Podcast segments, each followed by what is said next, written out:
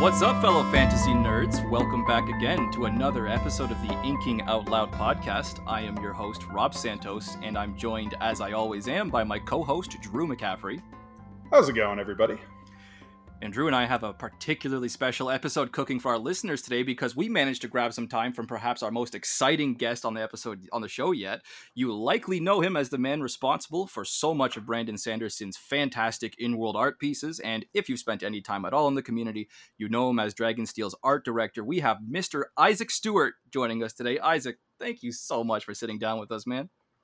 Oh, I am happy to be here. Happy to be here with some fellow yeah. readers. Yeah, and so today we are talking about Locklands. Uh, we were lucky enough to get advanced review copies of this book. This is the concluding volume of the Founders Trilogy by Robert Jackson Bennett.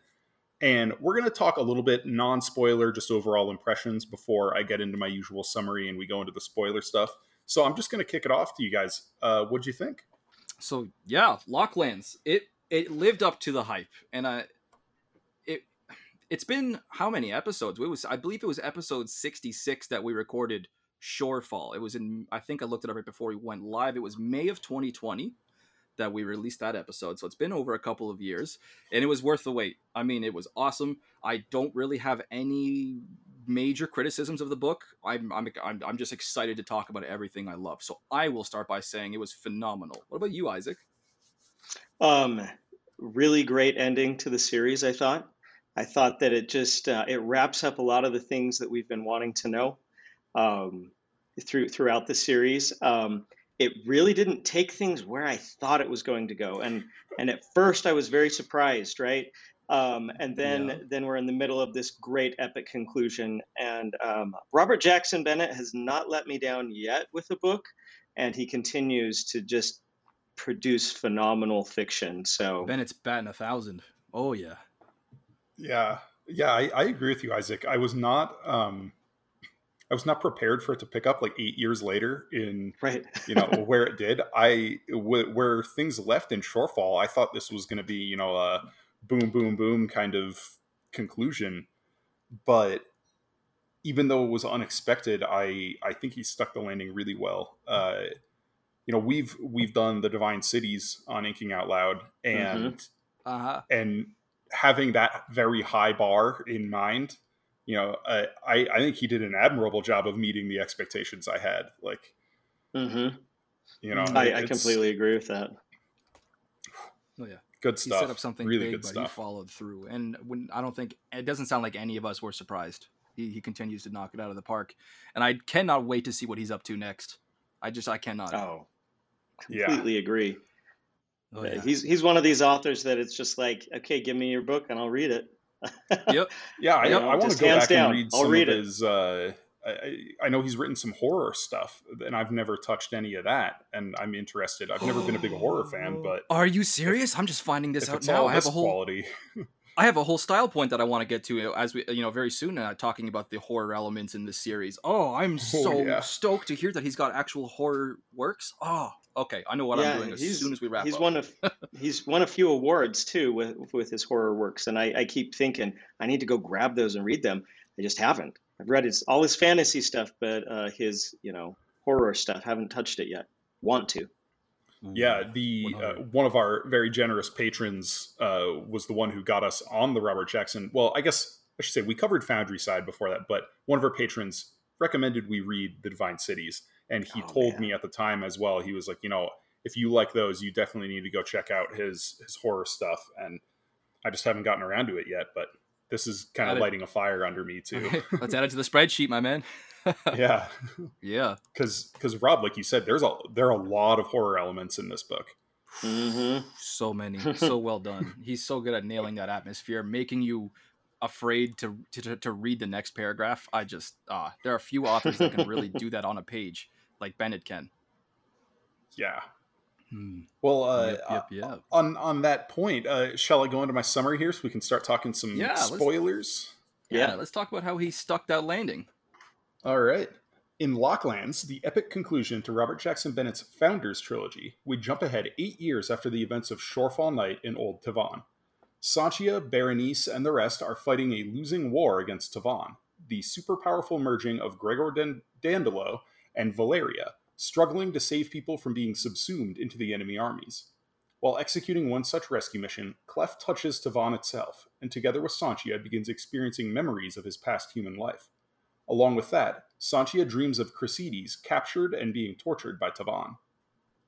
Back in their hidden city of Giva, Sancia, Berenice, and Clef realize that Tavon is trying to access the door behind creation, which would allow it to rewrite all of reality. They hurriedly hatch a plan to break Chrysides free, and kill him, preventing Tavon from learning his knowledge. As they fly over Tavon's territory in a captured dead lamp, Clef's memories get stronger and he begins seeing a mysterious woman. They al- arrive in the valley with Chrysides' prison and spring into action, twinning Sancia to Tavon by using Clef to help her resist its commands. She sneaks through the defenses to the lexicon below the prison, but accidentally alerts Tavon to Clef's presence, and the lexicon opens, spawning a massive Gundam... Uh, sorry, a massive Lorica. Clef fights the Lorica and defeats it, breaking free Chrysides, but hesitates to kill the Hierophant. Chrysides takes his opportunity and flees. As Tavon's forces close in around Sancia and company, however, Chrysides shows up once again. He rescues them and gives them an avenue to freedom. They head north, where Chrysides tells them he can find the last remaining door behind reality. There, they find Clef's original hometown, Anaskris, turned to glass. Chrysides leads them underground, and Clef's memories return more fully. They find the door, and Clef cracks. He tries to kill Chrysides and use his life to open the door, but Sancia stops him. They decide to find the proper key to the door, but it's too late, as Tavon has arrived. With a floating citadel, dead lamps, and giant Loricas, Tavon captures everyone and prepares to open the door, and destroy it, using Clef. But Greeter is secretly there, and provides the opening Clef needs. With Clef pathed to him, Chrysides breaks free and saves Sancia, Berenice, Claudia, and Diela, but Tavon gets Clef. The Givans prepare for war and scrive Chrysides to return his powers, at the cost of his immortality.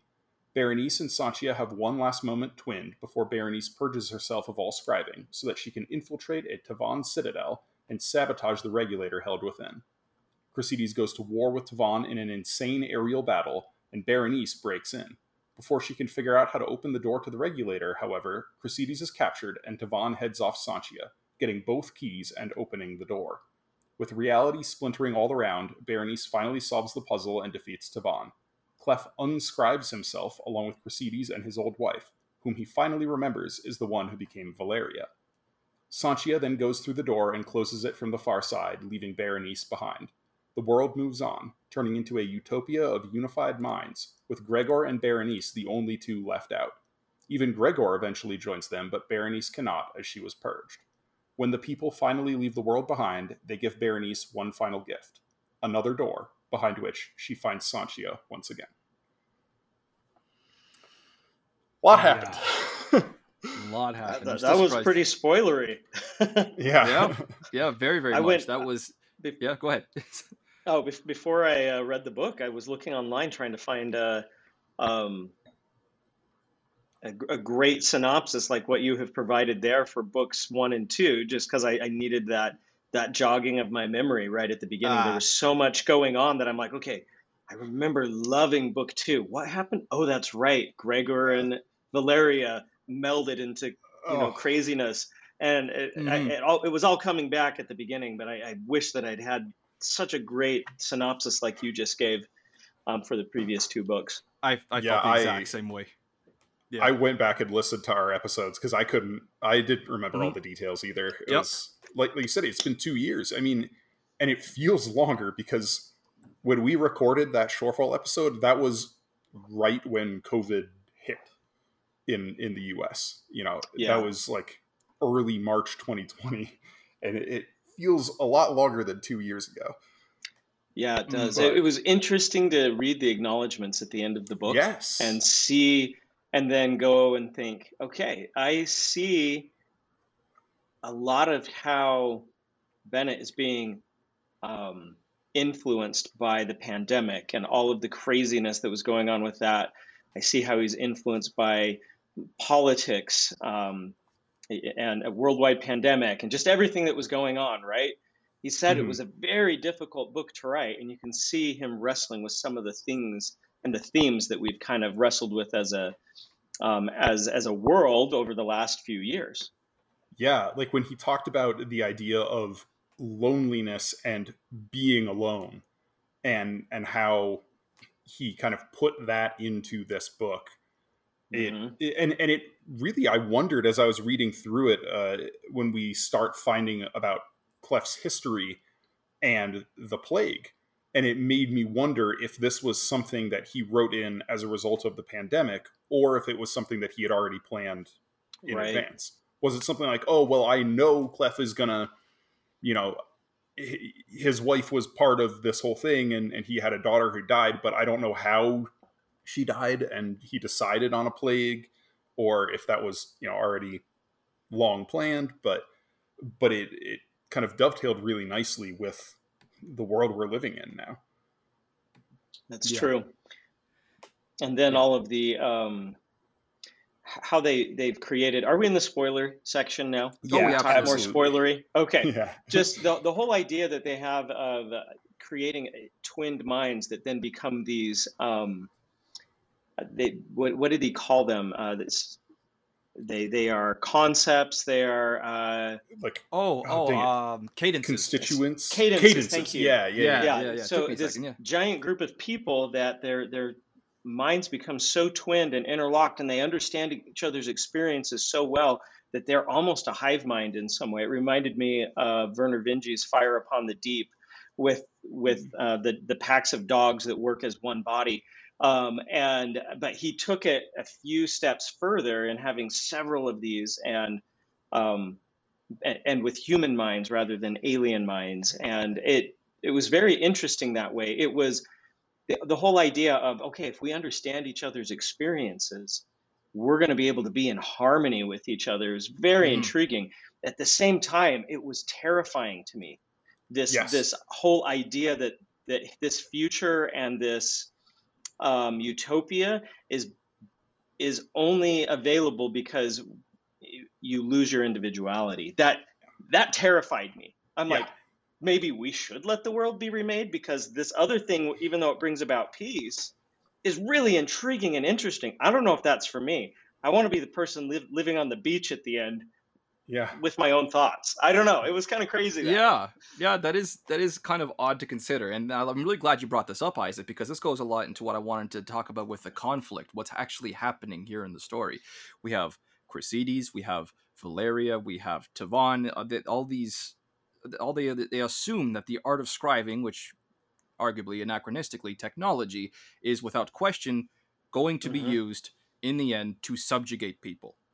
But we have, on the other side, we have Sancia, we have Berenice, particularly with Berenice. And because of these cadences, we we can now look at the world through design's perspective. You know, technology has the potential to do the opposite. And that drives the major conflict, or at least a major conflict in the series, exploring the clash between these points of view. And it's not particularly subtle, or I, I should actually, I shouldn't say subtle. I should say Bennett's not being shy about it. And there's a lot to respect about that, I think. Mm-hmm. Yeah. It, it's like, if, yeah. if I have one criticism of this book, it is the transhumanist theme to it.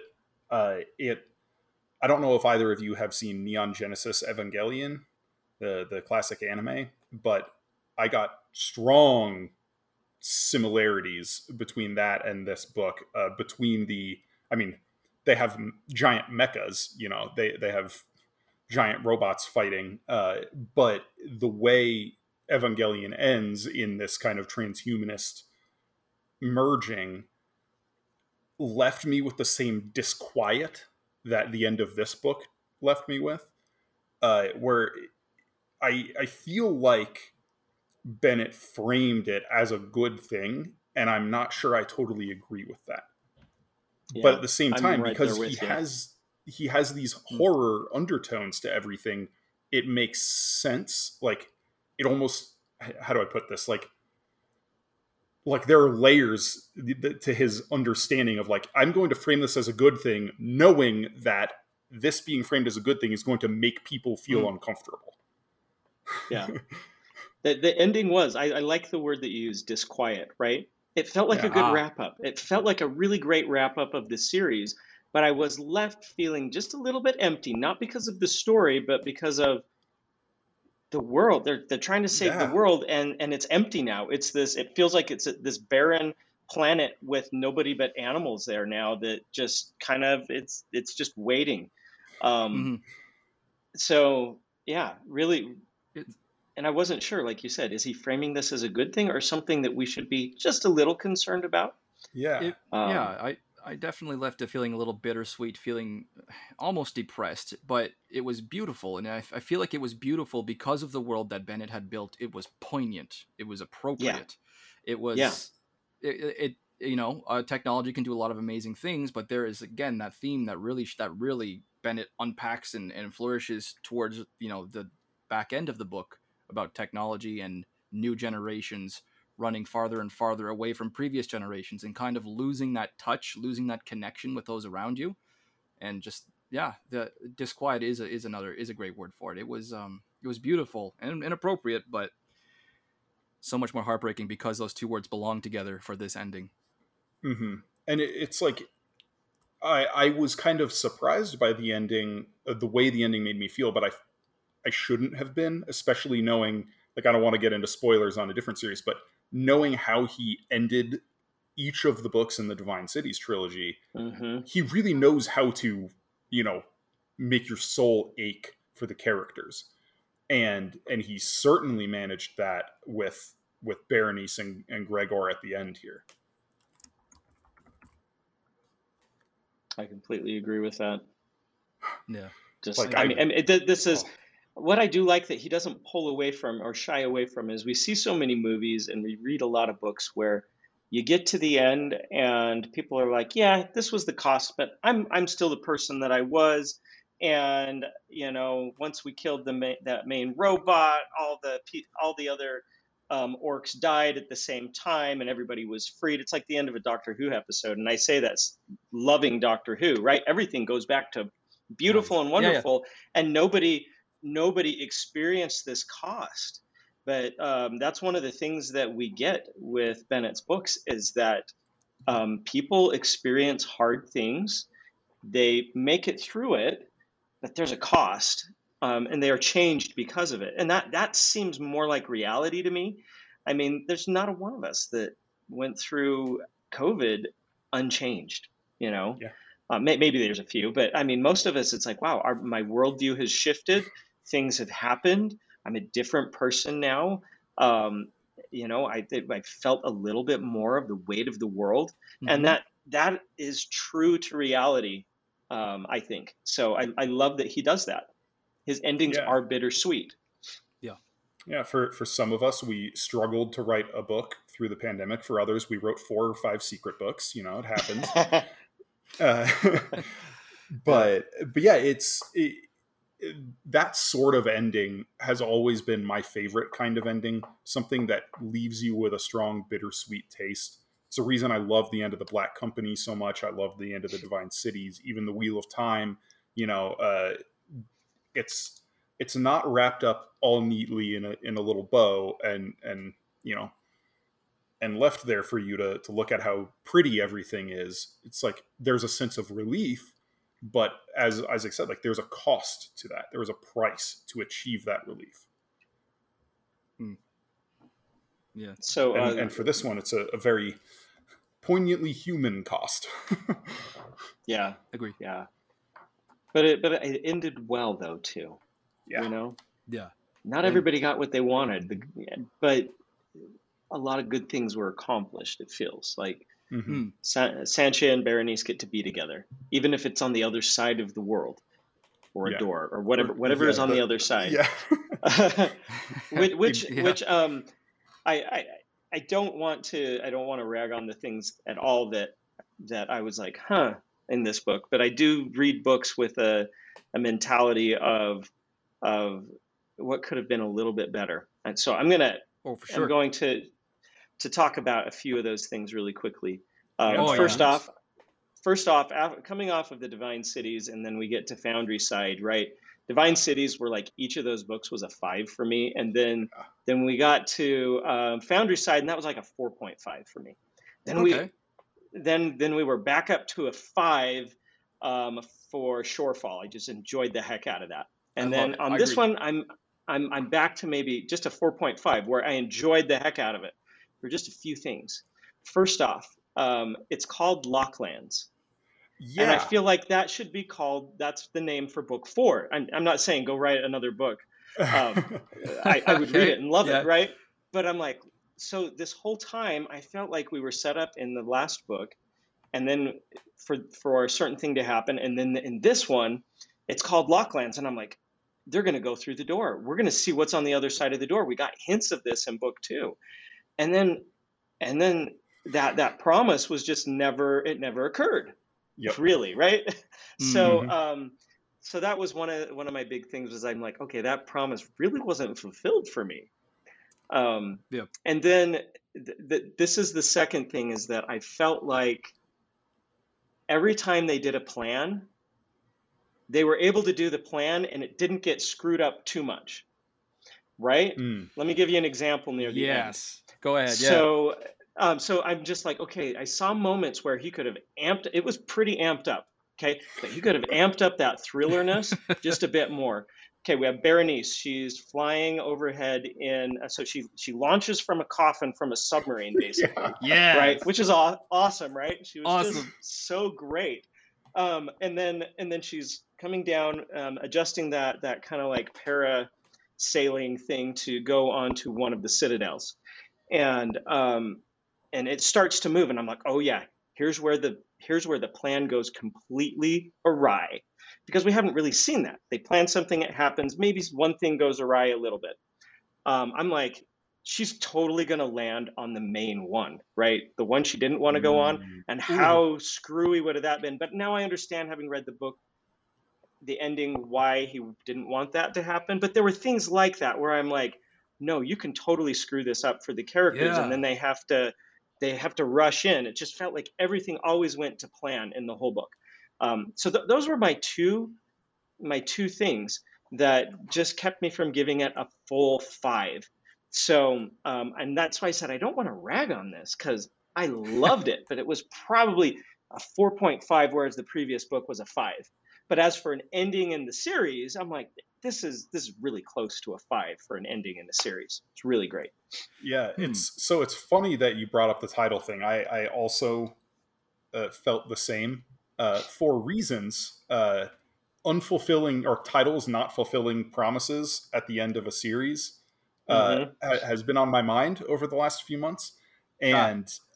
and so this was something that like I was I was really focused in on, because I also felt in a way that Foundryside as a title was a little unfulfilling, because we really only got that at the very end of Foundryside. And yeah, here again, yeah. we only get Locklands at the end of the book. And yeah, it, it, it, it didn't fully land for me as a title. Now I think Shorefall, that was a great title. Uh, he did a, an excellent that job with that. Yep. Cause you, you have this, this impending sense of doom throughout the entire book until you get to Shorefall Night at the end. And everything goes bonkers. Uh, but, but yeah, I, I do kind of wish either that there were a fourth volume to fulfill the Locklands promise, or that this had been titled differently. Okay. Well, one more thing. Oh, so, really yes, quick. Yes. At the end, at the end, right? They're like, this whole book is about don't open the door, don't open the door. And it's mentioned earlier, you know, okay, if, and I, I've been calling them Chrysides, but that now that I hear you guys say it, Chrysides sounds way better out loud. Oh, yeah. So, oh, I just go uh, by the audiobook so, myself, yeah. yeah, so Chrysides, uh, you know, they're like, he's like, yeah, I might be able to go on the other side of the door. And so I get this idea that maybe they can open it and go on the other side. It might have to be shut from the other side, and Chrysides might do that. Um, but then, you know, they're like, we can't let it open at all. I'm like, what? But you said you could go, why why would you open it but then say we can't open it? Um, and then at the very end, they, they've had all this crazy stuff go on, and the seas turn into glass, the oceans are boiling, dogs and cats living together in harmony, yeah, yeah. whatever it is. they um, and the uh, and uh, where was I going with that? I'm so sorry. sorry. the, uh, the world. But then that then the, at the very end, you know, the the door opens, they have to fix everything, they have to close it from the other side, and then in the epilogue they're just like, yeah, and now we're screwing around with doors again. Yeah, yeah, there's just yeah, like doors yeah. coming out of beaches and like right, I'm like yep, yep. Okay, we we really okay, I can buy this, but but shouldn't have we got something where it's like, should we do this? Because, you know, yes. last time somebody messed with doors because they wanted to fix the world. And, and you know, and I really understood why um, Clef and Chrysides and, and his wife all wanted to fix things, right? Because they'd lived through some horrible stuff. Their, their, their motivations were noble, but then things just got out of hand. And it's like, we that's we're back at that same thing with the, the Givans, who they're... their motivations are noble, right? But then they're open all these doors again. So uh, yeah. anyway. I would have liked to have something there, just some little mention or even like a little teaser or a hint of what it is that the newer generation understands that we never did, that we didn't got, and how they managed to to do this kind of working with reality like Plato without screwing things up. Right, yeah. Yeah, like I'm not sure if it's supposed to be this idea that, oh, because they're all unified now and they can understand each other, they are now perfect humans or, or have perfect social awareness or whatever so that they can access the doors in a, in a proper way. But but that goes back to my my issues with the transhumanist themes here, right? That it's that apparently the only way humans can interact with nature in a in a healthy way is by losing all individuality, and that doesn't sit well with me. Not yeah. with me either. Yeah. I, I I can buy that that explanation though. So mm. one other thing that I okay, this is just me being prescriptive. If I had been in a writing group, I would have said, okay, so Tavon is wants to open this door and screw up reality so that the creator, whoever created this, will come in and fix it. Okay, cool. Can we have that guy show up for, or, or gal or whatever, show up for a minute? Um, and then he's like, you screwed it up. You guys fix it. I don't know. Yeah, there was that. I wanted to. That's probably I, a I terrible a idea. I, I did wonder about that throughout the book, where I was like, this... this seems very presumptive of Tavon to just assume that uh, if opening the door will work, uh, that a creator still exists or is paying attention, or or that there aren't mm-hmm. multiple creators and they may, might have different ideas. And, you know, there it it felt like a giant leap of uh, leap of faith uh, on the part yeah. of Tavon. Uh, yeah. I, I, I bought it, but because, I mean, those assumptions, mainly because we've already seen that these are millennia-old beings that had already done things based on faulty assumptions, and um, I totally bought it. But uh, mm-hmm. but yeah, that was that was like, it was not, I'm like, yeah, that doesn't sound right to me, though. That sounds like you need a few more steps before you get to that, that assumption. Mm-hmm. Yeah. Yeah, um, but again, yeah, uh, don't don't worry about going like on, on the really prescriptivist stuff, because that is that, that happens all the time on this podcast. yeah, yeah, yeah. Hey, since we're on the subject of things that didn't quite land for us, I'd like to toss one forward myself. See what either of you guys make of it. Um, I I wasn't entirely satisfied with the revelation of Clef's backstory. It was emotionally provocative. It was heartfelt. It was understandable at times, but. I, I don't know. It didn't. It didn't leave me feeling like everything was worth it. It was a touching goodbye, to be sure, but I would have wanted, I think, more revelations about like seeds planted in earlier books, perhaps, that we may have missed, rather than what felt to me like. So this is how I decided to wrap it up. You know, the ultimate revelation, of course, being turns out Clef had a wife. That yeah, the, the moment didn't really land for me. I think the in the way that uh, what was her name, Liviana, that she was actually Valeria. That right, did not land for me. The, the, I thought the identity, was so telegraphed. The identity of the woman with the purple yeah. hands, the rotting hands. My, my reaction was not what I think Bennett wanted. I was like, well, yeah, I didn't think Chrysides hatched from an egg. I figured out who that woman was with purple hands, like three yeah. paragraphs after she first appeared.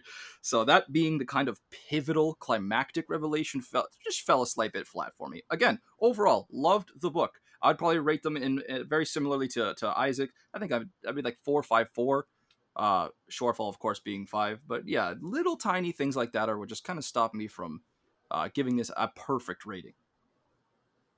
Right, and, I, and again, I, it's not, especially if, if you know Robert Jackson Bennett listens to this, I don't want him to think I hated the book. no, because no. I love I love what he puts out, and these are just these are just things I would have brought up in a writing group. And now that the book's mm-hmm. out there, I'm like, you know what? The book's out there. It's great. It's a great story. Um, I loved it, and yeah, yeah, yeah. yeah. It, like so, for for my end of the uh, the nitpickiness, uh, one thing that really uh, bothered me throughout it was how he uses uh, like like how he had everybody speak. Um, I I don't even know how many times he did this, but he'll have somebody start a sentence, trail off with an ellipses, and then repeat. I, I noticed that. So I didn't. much. So oh, much. Oh, no. Yeah. Oh, yeah. I don't want to forget like, that before I do a reread. Okay, I, I was When I first started noticing it, I was like, ah, whatever, you know, like this is not a big deal. But then I hit a page like about a quarter of the way in where he did it eight times in one page. No oh, wow, way. I didn't notice that. No way. Yeah, really. Uh, it's at the very end of chapter ten. There's, you know, with, with me, you know, that there's that one. And then there's like a page break, and then there's a Berenice point of view. And in her point of view, we have a, what, what was that? I am, I am unsure why that happened, but did, did Clef give that command? I, I think the console for the console to, to destroy itself. I, I suppose so, but, but why? oh, I'm looking was, at it right now. Yeah, there were so many of them, and I was like, uh, okay, I have to make a note of this at this point. Drew does that to me all the time. I don't pay this close attention to these kinds of things. I like to lose myself in the book. This went right over my head, but now on a reread, Drew, I guarantee I'm going to be Rob. zeroed right in on that, man. Oh, what page was that? Uh, uh, it was I, at the very end of chapter ten. Yeah. Uh, I only have locations in my oh, okay. I, I'm here at the end of ten, and I'm like, oh, there's a lot of A lot yeah. of ellipses. Yeah. Yes. yeah, it was like but, if, uh, if if it were something that like maybe one person or one or two people did this often, and that's like how they talk. Sure. But the fact that everybody does it throughout the book started to feel monotonous. Yeah. And I, I thought it I I just did it. uh, I thought it made the made the dialogue a little flatter than it huh. needed to be. Well, I'll say I didn't notice it. I didn't notice it. But both of you guys read a little closer than I do. Yeah. So, yeah. but so yeah. we, we, earlier we were talking about some of these anime vibes, right? And um, oh, and yeah. and there there were some big anime vibes, and one of them one of them was okay. Let's take a consciousness, and we're gonna tie it to a suit of armor. Um, and I'm like, yeah. yeah. Full Metal Alchemist. This is great. Yeah, okay. So I'm, I was totally fine with those things, right? Totally uh-huh. fine with mechs rising up out of the earth and and, and oh, having yeah. giant fights. And uh, but yeah, I'm like, cool. You know, we, we get this in other books. It's but now it's like, okay, there's this cool visual. How can I make that read in a book really well? Yeah, the uh, the whole battle between Clef and the giant Lorica when he frees Chrysides from the prison. Uh, oh, so good.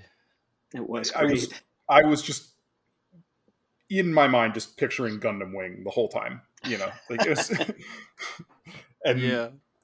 you know, but that's, that's one of the things that, uh, the stuff that usually leaps out to me first that I want to gush about uh, how good Bennett is as a writer is a lot of the character stuff, the, the emotion that he puts in the stories. But when you get down to it, this guy writes a kick-ass action sequence. Mm-hmm. He, he did oh, it my in goodness. Divine Cities. He he did it all throughout this series, but he really cranked it up to eleven in this book. Wow, something, yeah. Something I noticed in this book, my favorite action sequences were not these superhuman characters. I think my favorite action sequences were from Berenice's point of view, when she's all armored up. And that really? was a lot of fun. I'd have uh, to agree with you. Yeah, I'm a huge fan of Berenice now. Like, I was I was a fan before. Oh, yeah. And Drew is a huge fan of Berenice, yeah. but now I'm right there. Mm. Now I'm a huge fan of Berenice. This book really solidified that for me. But those were my favorite oh, action scenes, I think, where agree. Berenice all armored up and doing her thing. That was just awesome. Yeah, I agree. Nice. There there was a little more tension, I think, in those because it's it's harder to make superhuman characters. There, there to be tension, especially when he's twisted uh, Chrysides on us. You know, he's the big bad in book two. And then yeah, partway through this book, he's like, I'm going to help you because, you know, I'm weak and I, I feel like maybe I was wrong. And you're like, wow, if you would have thought about that partway through the last book, you know, maybe we could have fixed a few no. things together. Yeah, you but, make a really um, good point. But, um, I mean, he does a really great job saying, okay, we have all these superhuman godlike beings that have altered the commands of the universe so that they can be this way, fighting. Um, and, and, and he makes it real, feel realistic that there are still people around fighting back, and they can fight back a little bit, but they're really just thorns in their side, the other people's sides, right? Yeah. Um, so that, that was one of the things that he did a really good job of that would have been, um, you know, Uh, could have been really hard for a lesser writer to balance that.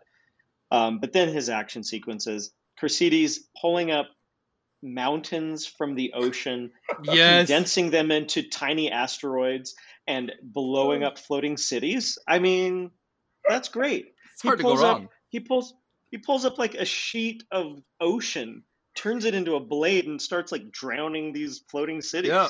I mean... Yeah.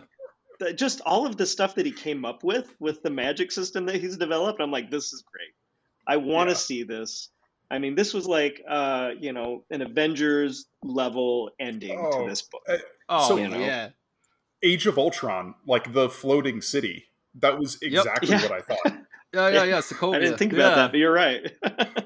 I, I particularly loved this moment when Berenice was underwater in the totally foreseeable uh, use of the submergible, or I should say, uh, yeah, submergible uh, uh, rig that Design had designed. Uh, and then there's just this rumbling that she hears, and she feels this giant just impact, this clap, this pressure wave. And they happen to already be talking about Chrysides, and she goes, "What is that? Are we breached? Are we taking on water?" And I think it was Design, or it might have been Clef, just saying, "No, that's actually him. He's just moving things around on the ocean floor." And that's a moment where I'm a re- as a reader, my eyes are slowly widening, going, "Oh, we're about to see something really cool." What is he doing? Yeah, Bennett Bennett has absolutely nailed that that vibe, that excitement for what I'm going to see on that next page. It's oh, he's so good. Oh yeah. yeah. Mm-hmm. Uh, well, shall we move into uh, character discussion here? Yeah, yeah. Let's move into our characters, because we, we have been pretty much touching on on a lot of our characters here, but we can get directly into them then. Yeah, for sure. Uh, I want to start with Berenice. I, I know Berenice. Sancia is, okay. you know, kind of the main character of this series, but uh, Berenice stole the show here for me. I was going to say, you know, I, I would argue that Berenice by the end is kind of the main character. At least like a book three is how I kind of felt. Uh, Sancia didn't. She's definitely started as, but yeah, I'm down yeah. as heck to talk about Berenice to start out. And then, Drew, you've spoken at length previously about your love for that character. She held up. It sounds yeah. like. Oh, definitely. Uh, it, it's actually funny because I didn't enjoy Berenice as much in Shorefall as I did in Foundryside, but she she came roaring back in this book. Uh, mm. She was the strongest part of this book for me. The choice to purge herself, uh, mm-hmm. the it, it was again bittersweet, but it was kind of the reverse bittersweet from the ending, where it's like it's bitter because she has to tear herself out of this, you know, twin mind, but it's sweet because she's doing it to save everybody. Uh, and, and also it's a little sweet for me because it, it's a kind of a breath of fresh air where I'm, I'm not comfortable with the idea of the twinned minds thing. So I'm happy that Sancia and Berenice are going to have a more normal relationship, you know, where, where they're not constantly in each other's heads. Uh, of course, that didn't last long, but uh, yeah. but it, it was like I was grateful that she made that decision, because that's the kind of decision that I feel like I would want to make. Mm. Yeah. There were there were a lot of decision moments like this with several of the characters, and then with the um, Cadences as total characters, that they, they made a decision at the end that they would each take some of their own life. You know, they, they, they lose, I don't know, a couple of years of their own lives to in order to make one of the magic moments happen to reverse that twinning plate so that um, they could buy some more time um, messing with uh, Tavane's um, head right there at the end. Yeah. So th- they made that decision, difficult decision. um, Diela. D- how, how did we say decide I, that? I set? say Diela, but D- Diela. Yeah, I'd, I'd say so Diela, Diela makes uh, you know yeah. these these difficult choices to to um, put on the circlet of sorts and be able to um, path to uh, Greeter or design at any moment. Um, so people sacrificing things um, for the greater good was a real theme for a lot of the characters in this book. And um, I thought that was, that was pretty cool that, you know, there's that, that sense of the, I can sacrifice something for the greater good. Um, which also might have come out from, you know, the pandemic. We all had to make little sacrifices here and there, sometimes big sacrifices for the greater good. Mm-hmm. Yeah. Yeah. Yeah. That's a really good point. Um, and, and it kind of comes to a head with Berenice's where, where she kind of talks about the idea of giving rather than, you know, rather than mm-hmm. taking and, or, or giving rather than losing. Um, She's like, I'm I'm not losing anything. I'm giving this to you. I'm giving this to the people. And I, I liked that kind of alternate perspective on sacrifice. Yeah, that it's it's giving. It's a gift. The sacrifice is a gift for, mm-hmm. for someone else. That's that's great. It it reminds me of the at the very beginning of the book when the character, what's his name? He gets edited out of reality. And oh, it really oh uh, Vittorio. Vittorio. Vittorio, yeah. yeah.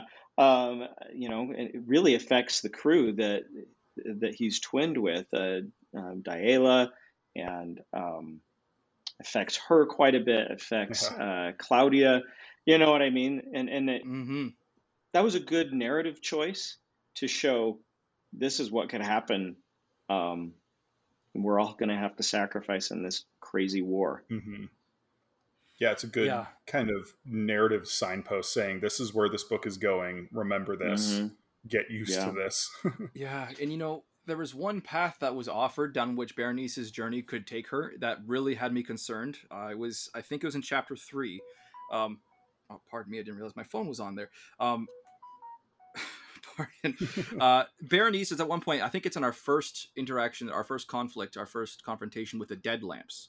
And she makes her way into one. It's not our, not hers, but it is ours first, our first uh, confrontation with them.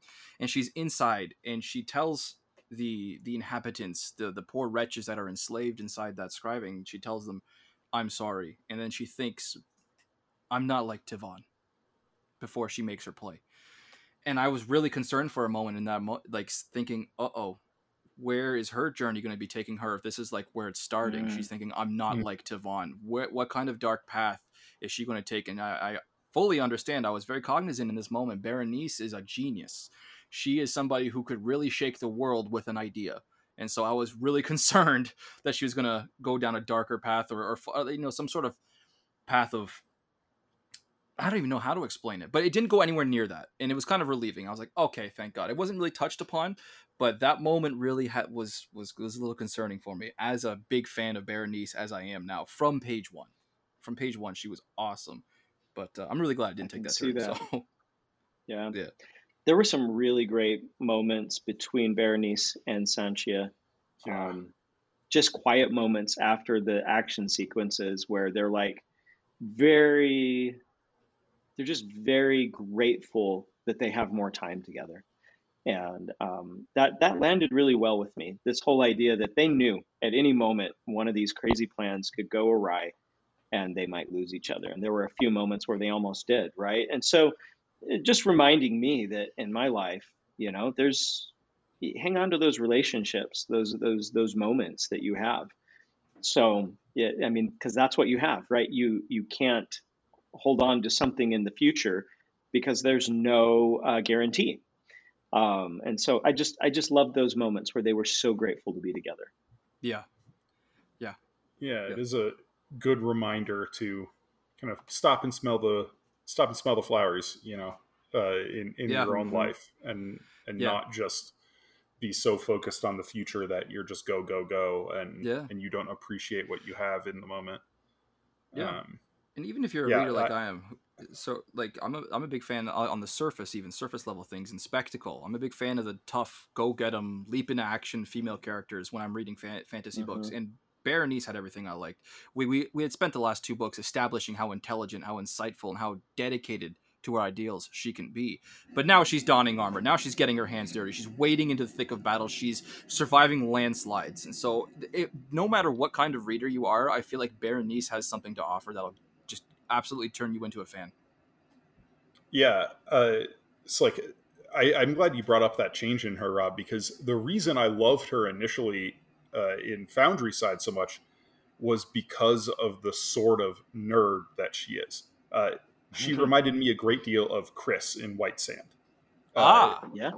Uh, yeah, I, yeah. I think on our Foundryside episodes, I, I described Berenice as a um, kind of a combination of Chris and Three Seagrass from A Memory Called Empire. Oh, yeah, I don't remember that, but that's very nice. I totally yeah. agree with that. And uh, and the Berenice that we see in this book is very different from that, but there's still kind of the core of it throughout the book, and it's only at the end when she starts thinking about how l- alone she is that uh, that kind of my love for this character really like hit home, uh, where she perceives how far the world has gone past her, and because she is physically incapable of understanding it, that curiosity, she just doesn't even bother anymore. She she doesn't. She's like, scriving is way beyond anything I know at this point, and I'm never going to understand it. And that made me really sad, but it made me really sad in a good way. There was a, I thought, a strong fulfillment yeah. of her character across three books. I was feeling very ambivalent about that. Yeah. So I, uh, I had a moment like that. Not, not saying that I'm as brilliant as Berenice, because I'm not. But I had this, I had this moment yesterday because I, I've. You know, I was just finishing up this book over the last few days, and um, a friend of mine's like, yeah, uh, here's this really cool art tool, but you're going to have to sign up for Discord to use it. So I signed up for Discord, oh, and I look at Discord, yeah. and I'm just like, what on earth is this? Mm-hmm. And I, I just felt so old. I felt like life had just passed me by, and I just should go retire and sit on a beach somewhere. I'm there um, with you. I'm absolutely there. And then, yeah. So, you know, I, and then, and then I read this, this scene at the end where, like you said, she's just like, wow, I used to love this technology thing, and now it's so far behind that I, I just, I don't get it anymore. Um, so, you know, I really felt that with, with her, even though hers is just on a much huger, grander scale. Yeah. Yeah. Yeah, I feel that same way. I felt that same way about Discord. I still feel it a, a lot of the ways. I'll, I'll hear people talking about creating new channels, creating new servers. I'm just like, I don't understand any of this. I just know how to sign in and hit the button and talk. I absolutely right. feel this way when I have my siblings or my nephews or people, younger guys at work, start talking about TikTok, Snapchat, Instagram. I'm not, I'm on none of those things. I'm on Facebook. That's all Rob Santos needs. That's all he understands. And it will get me through the next fifty years if I need. That's... Yeah, I'm there. I'm absolutely there feeling that too. But but isn't it wonderful that this book has like so many of these different characters experiencing experiencing different things that, that we can all kind of identify with mm. pieces of. You know, this is just really, I thought it was a really great book in that way. It's a really great way to yeah. ground a, a modern reader in a fantasy book. That's absolutely effective. Yeah, yeah, and like I, I think that's a good kind of perspective on the idea of having a diverse cast of characters, where it's yeah. like there's there there have been books that I've read that have on the surface a diverse cast of characters, quote unquote, but it feels very tokenized, you know, where it's like we have our Black character and we have our Asian character and we have our our L G B T character, and and and you're just going down the checklist. And here it It's like the the characters' identities, how they present themselves to the world, aren't the important thing in the diversity. It's the diversity of experiences the characters go through, and the way lots of different diverse people in the real world will be able to uh, engage with them and and, and sympathize and, and understand the characters and see themselves reflected on the page. I agree. I agree. Yeah, I couldn't have articulated it that well, but I agree. You know, we, we got our, our, our curmudgeonly old man, you know, in Orso. Oh, we had him. Oh, I really missed him in this book. I'm not going to lie. I missed a yeah. lot of his banter. Yeah. Yeah. Uh, that that was, I mean, like, he he went out like a boss, but I did wish that we, we could have gotten more Orso. Oh, how how touching was that moment when I think it was Sancia and Berenice just saying, "I wish he was here. Mm-hmm. I yeah. wish he was here with us." And it's just like, and yeah, as a reader, that, I wish so too. Ugh. I appreciated yeah. that thinking of Orso is what got San- or Berenice over the hump, figuring out that mm-hmm. final puzzle. Oh yeah, right at the end there. Yeah. yeah, it's like, what would he think about? Yeah, yeah, no, yeah. He he would. Yeah, that that was a great moment. Exactly, so good. But Duh. yeah, so we've kind of already talked about Clef a bit. I know, Rob, you weren't thrilled with that revelation of his wife. Oh, it, but that was I, the only only little complaint that I had. A lot of, but what I have to say about Clef is going to be positive. So yeah, let's. Let's dive. Sorry, continue. I yeah, I loved getting those glimpses of his life. I also really appreciated the way um, Bennett wrote those scenes, that it moved into present tense. And yes, it, I knew you were going to bring this up. Yes. It gave us a really intimate feel. Uh, there was there was that sense of immediacy because of the present tense in it, and it almost felt suffocating, claustrophobic, and and that's what it needed, because it would be easy to have these scenes feel almost like bucolic, where it's like, oh, we're reminiscing about the past, and this is how I met my wife, and and and this is the story of my children coming into the world. But instead, this is not a good thing, and Clef doesn't understand what's happening, and so we feel the pressure of it in the way Bennett wrote it. Hmm. Absolutely. You yeah. know, I didn't even notice that it was in uh, present tense till you mentioned it. And yeah, that's he does how this to me all the time. Yeah. Well, he did this, right? You know, yeah. I think I think the the Divine Cities trilogy was all written in present tense, um, if I recall correctly. Oh, and this is this one right. is this one is all past tense, um, except for those moments where you're, you know, you get that that immediacy. And once you said it, I'm like, oh yeah, that was, that was present tense. And I just kind of slid right into it and got the immediacy, immediacy of the flashbacks. Um, I, I thought his transitions were really, really good. Yeah. Oh yeah. I, I totally forgot that Divine Cities was in present tense until Same. you brought that up. Same. Because Rob, I remember you yeah. struggled so hard with that. I did. I did, and yet I, I remember a big part of my uh, of my conclusion about the series as a whole and why I liked it so much is that it was an alien tense, and yet none of it was was disappointing. I was I was thrilled all the way through, and it was a genuinely enjoyable experience from page the first page to the last, despite my unfamiliarity with the tense. Yeah, it, it is interesting if if you've spent any time reading screenplays where they are written in uh, present tense. There, that when you write a novel in present tense, it feels, sometimes it can feel sort of literary, um, and it can also sometimes feel more immediate, like a little more cinematic, like you were watching it. Um, so uh, that there are, it really depends on your audience sometimes and what you, what you're doing with that present tense. But it used to be that I was not a fan of present tense, but it's people like Robert Jackson Bennett that make me go, this can be done, and it can be done right. Yeah. I agree with everything. Every I, syllable. Yep. Yep. I've never, I don't think I've ever tried to write something in present tense. Usually when I'm pushing myself outside of my, my comfort zone, it's that I'm writing in first person because I much prefer to write in third, but I never considered tense uh, on top of that. Maybe I'll make that one of our Discord writing group prompts Ooh, for like prompt. July or August is yeah. write something in present tense. Uh, but, but yeah, the, like I've been reading a lot more stuff lately. And obviously Rob, you and I are reading the, the, the granddaddy of all present or, or uh, oh. first person perspectives. We're reading the Book of the New Sun right now, Isaac. Ah, and uh, yeah. you know, the, the unreliable narrator to end all unreliable narrators. If Drew's uh, reading. I'm trying to decipher is what I'm doing. Yeah. um, but, but so like it, going back and forth, like I just finished reading this book this morning and then immediately went over and opened up Shadow of the Torturer and was reading that and, and comparing the way that Wolf does a first person past tense versus here we have elements of third person present tense and and how like like you said that immediate that immediate feeling, almost cinematic feel. Like you do not feel when you're reading the Book of the New Sun like you're watching a movie. That's you just don't uh yeah. But Locklands, absolutely. Especially those Clef flashback uh, memories.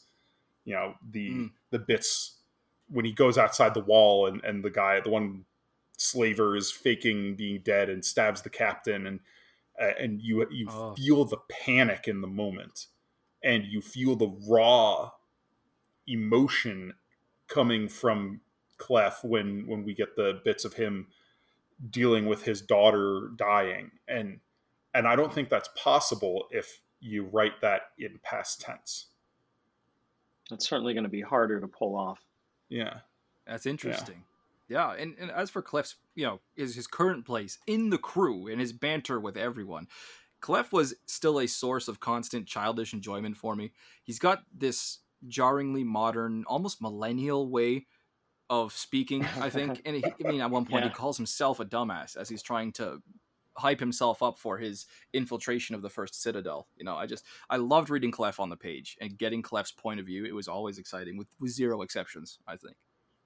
Uh, and I appreciated the scene with uh, Chrysides on the dead lamp, where he asks, I think it's Berenice, he asks Berenice, uh, does does Claviades seem different? And I can't remember, I'm, I'm trying to find the quote, but he... he describes it as he used to have a certain annoying jocularity or something like that. Oh yeah. And, yeah. And that made me chuckle. Yeah. Yeah. Very, very much so. Uh, mm. I had, there, there were a few parts that I just loved the quotes that, and that, that was, uh, that was a good one. Um, there's another one here where Orso always said, said Sancia, that the key to innovation is to throw yourself off of a cliff and build wings on the way yes. down. Yes. Yeah. Or yeah, so, so I, I found it yeah, because he seems different to me, he said. I recall that in his last iteration, he was, how shall I put this? Rather irritatingly jocular. That's putting it diplomatically. I love that. Yeah, That's yeah. the winner of a line. That's a gem. There were there were some other little details that Bennett uses when um, dealing with these earth-shattering moments where Uh, he just had some details that were interesting, where it's like, you know, shock waves and things happening, where it's like, oh yeah, that would, that particular thing would work like a bomb, and this thing would happen, and this is what would happen to the characters, you know. Um, this is, an immense cloud of dust came rushing up as what must have been two or three inches of forest topsoil was driven into the air by the shock wave. I'm like, wow, he really thought about this. Some really cool details that I'm like, made it really feel uh, cool. That's mm. that's Rob's. Uh... Absolutely. Oh, yeah. oh here's got... another one. Sorry. Go for it. Another yeah, give one. me some more. Uh, a, a wave of air before her, aromatic with pine sap, and then a soft woof sound from below. That's that's when she's in the, the avalanche and a pine tree goes above her, and, mm-hmm. and he catches that pine sap smell, and I'm like, oh yeah, I can I can feel that. Um, some mm. just great details here and there. And, yeah, yeah. That reminds uh, me of ten thousand Doors of January, the, the discussion we had about smell, Rob. Yeah. Because yeah. I feel like smell is such an underutilized sense in fiction. And it, and so when it when it is used, it, it really leaps off the page at me. Hmm. Yeah. There's, there's a, as far as little details that I really particularly loved that are so easy to pass over, I really enjoyed how Bennett played a bit with the quantum implications at times. Uh, Berenice has a point of view, considering, and I have the quote, everywhere, in all spatial positions, throughout all of reality at once, which made sense, she supposed. If you were to have the option to go anywhere in an instant, you needed to exist everywhere at once. You know, I'm I'm not particularly you, brushed you up. Just, Sorry, go ahead. That was the next quote that I was actually going to bring up. Oh, yeah? I loved that one, yeah. Oh, I, I'm not brushed up too much on my quantum mechanic or subatomic physics, I guess. I'm fairly certain Bennett's playing with one of two things. This is either superposition or a, characteristics of a wave function. And I just, I loved it. I'm like, oh, yeah. That was just the right amount of seasoning for that. I loved it. Yeah, that one, that was, that one, I, I was just so fascinated by that. I'm like, oh, yeah, that makes so much sense. Yep. It's cool stuff. Mm. Cool little, cool little details. Let's see. Who, here's another one. Um, don't you see? That's not just it at all, is it? A people are more than just the tools they use. I'm like, that's kind of a cool quote. Mm-hmm. Yeah, that feels like epigraph worthy. Yeah, yeah, I was gonna say that yeah. that feels like a Rune Lord's epigraph. Yeah, it does. That's, yeah, there you go. Uh, no, yeah, it's like uh, one of one of them that I just had highlighted was uh, from Chrysides' point of view during the battle at the end, where he's, you know, doing all this crazy stuff, throwing boulders and islands and and whatnot. But then, as he's doing it, his kind of consciousness is fragmenting and his memories as a slave child are coming back to him.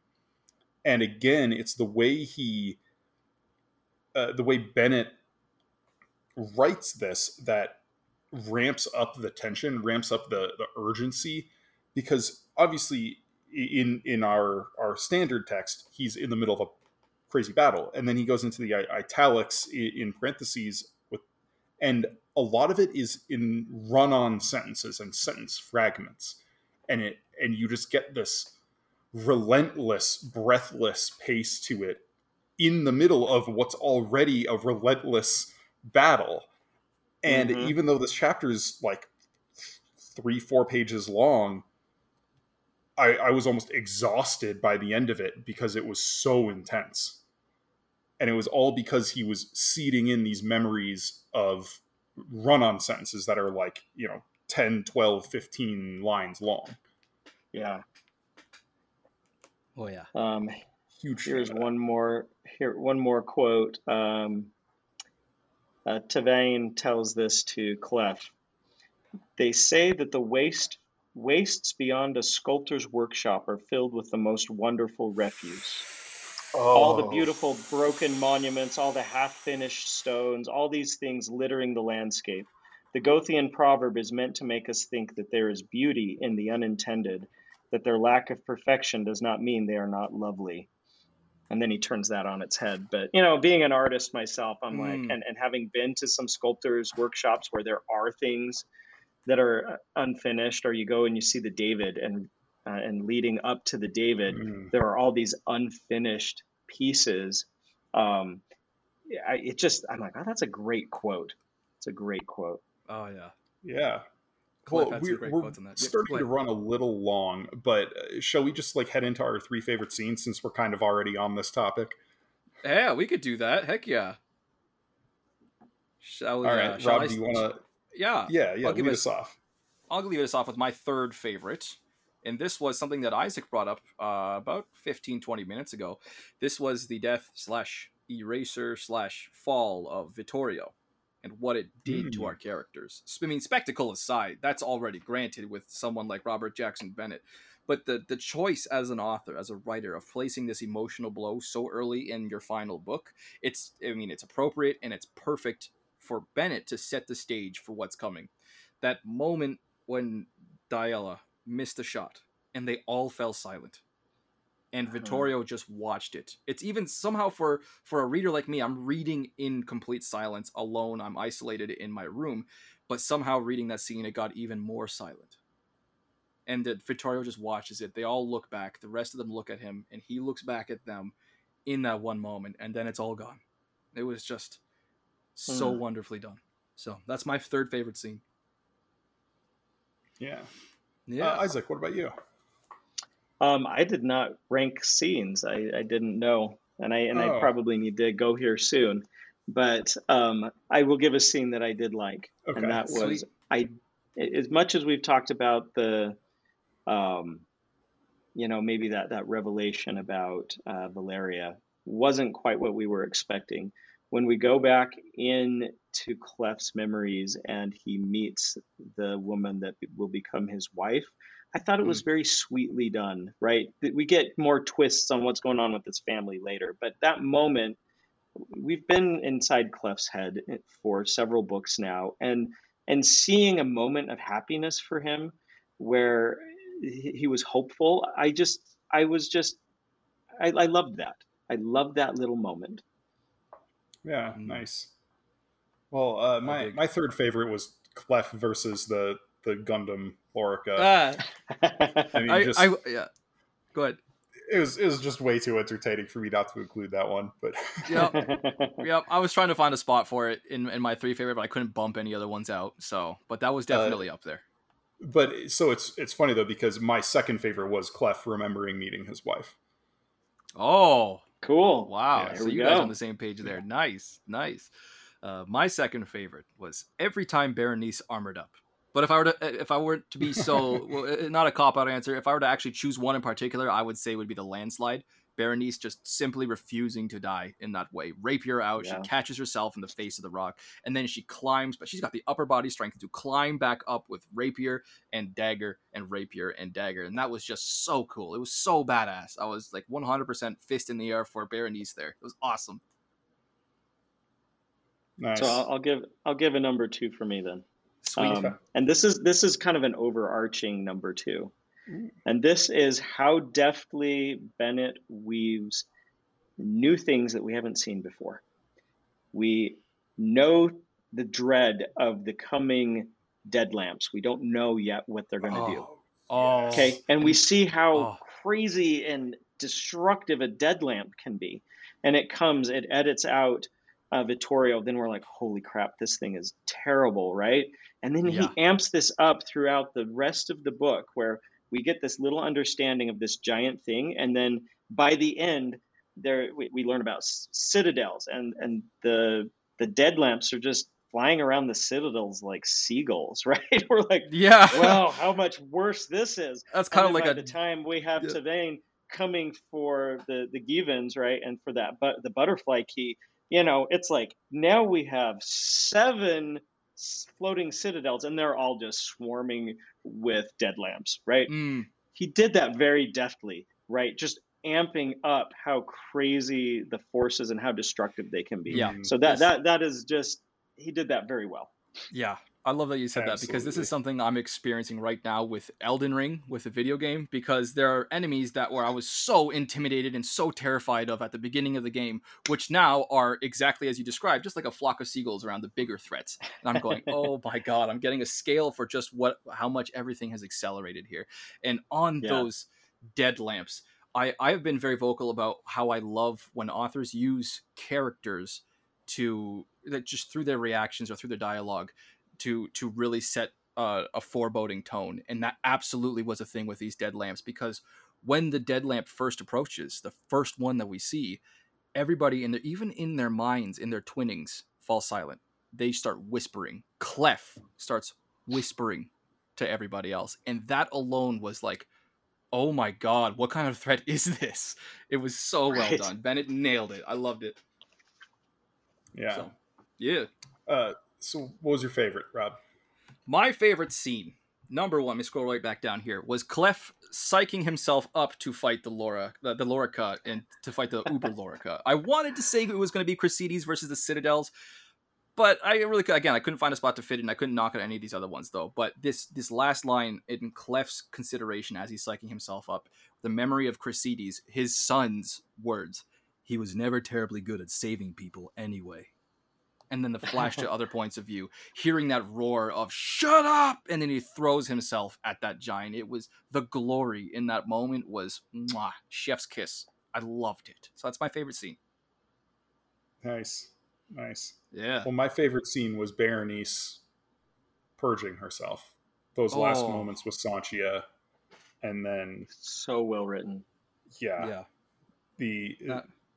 the, the line that, that hit me is the, what I would give to go back to that place, they thought, or jump forward to that future. Oh, that was that so, was so good. I, up there, I think it's my tied with my favorite Robert Jackson Bennett ending, tied there with uh, book two of the Divine Cities, City of yeah, Miracles. City of Blades. That was uh, oh, City of Blades. Sorry, Miracles was the third yeah. one. I'm City, getting my titles City mixed Blades, up. Yeah, City of Blades. That, the ending that of that book one was did just a number on me.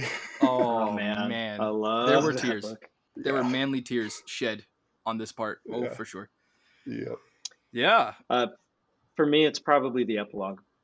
Um, mm. So I thought the epilogue was yeah. well written. It felt it fell into like a more of a short story sort of feel, and it was just smooth. It, it was writ- well written. I mean, all the things about about uh, you know, transhumanism. Um, whatever it was that you'd called it, where we we uh, now have hive minds and things. If, even if you don't agree with that, I still epilogues epilogues get me. A well written ep- epilogue, and then he just he he ended it with the best lines we could have had, right? For this book or for this series, just just that last point where it's like, okay, uh, our our characters, Berenice and Sancia, they're gonna be okay, you know. Yeah. I just loved it. It wrapped up really well. So that that was the epilogue. Really did me in, and it was good. It was so good.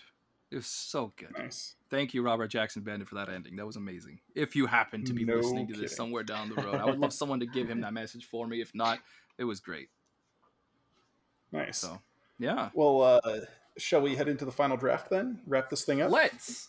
Let's head into the final draft, and I'll start us off because I've just been drinking a nice, delightful, although I, I've been drinking slightly too much, uh, blueberry ginseng tea once again. I cannot get enough of this stuff. A nice hot tea. It's ice cold now, of course, but it's still pretty good considering. I think that goes to speak to the quality of the tea itself. Even cold, this blueberry tea has been blowing my mind. So that's what I've been sipping on, as well as some, you know, as to be ordered custom dihydrogen monoxide from Aquafina on the side. So yeah, that's what I've been sipping on.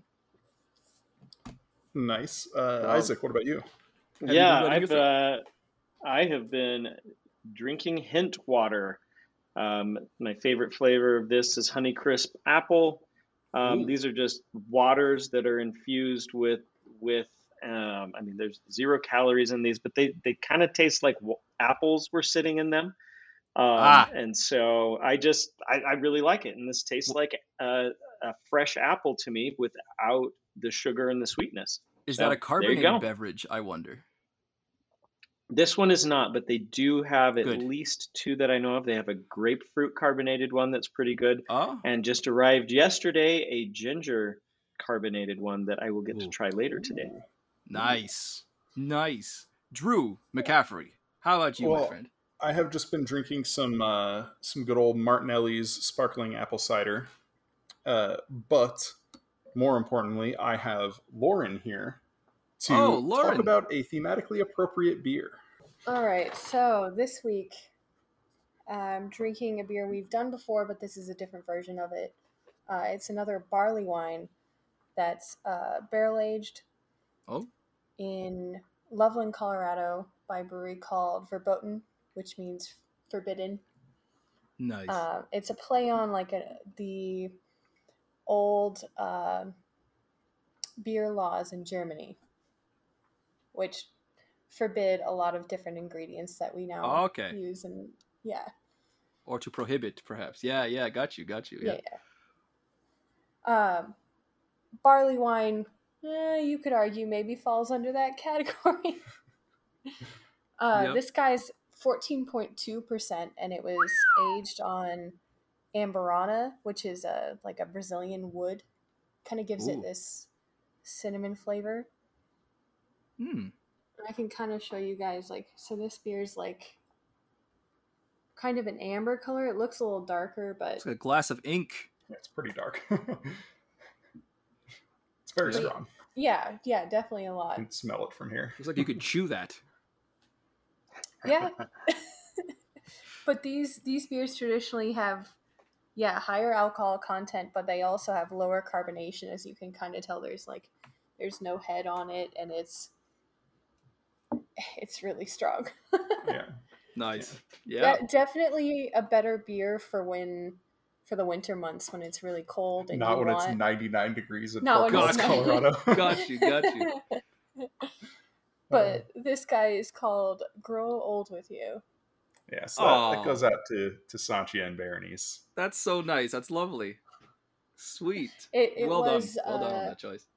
The owner's wedding beer that they brewed. Oh, wow. There you go. That speaks to the quality alone. Sweet. Yeah. Yeah. So I think that is... Uh, That's a wrap for our, our coverage of Locklands. Uh, this has been a, a bonus episode of the Inking Out Loud podcast. Pretty sure this is going to come out on release day, so a little bit of a different schedule. Mm. Um, but uh, yeah, so as always, if you want to support the show, you can check us out on Patreon at patreon.com slash Inking Out Loud. Get access to all kinds of fun content there.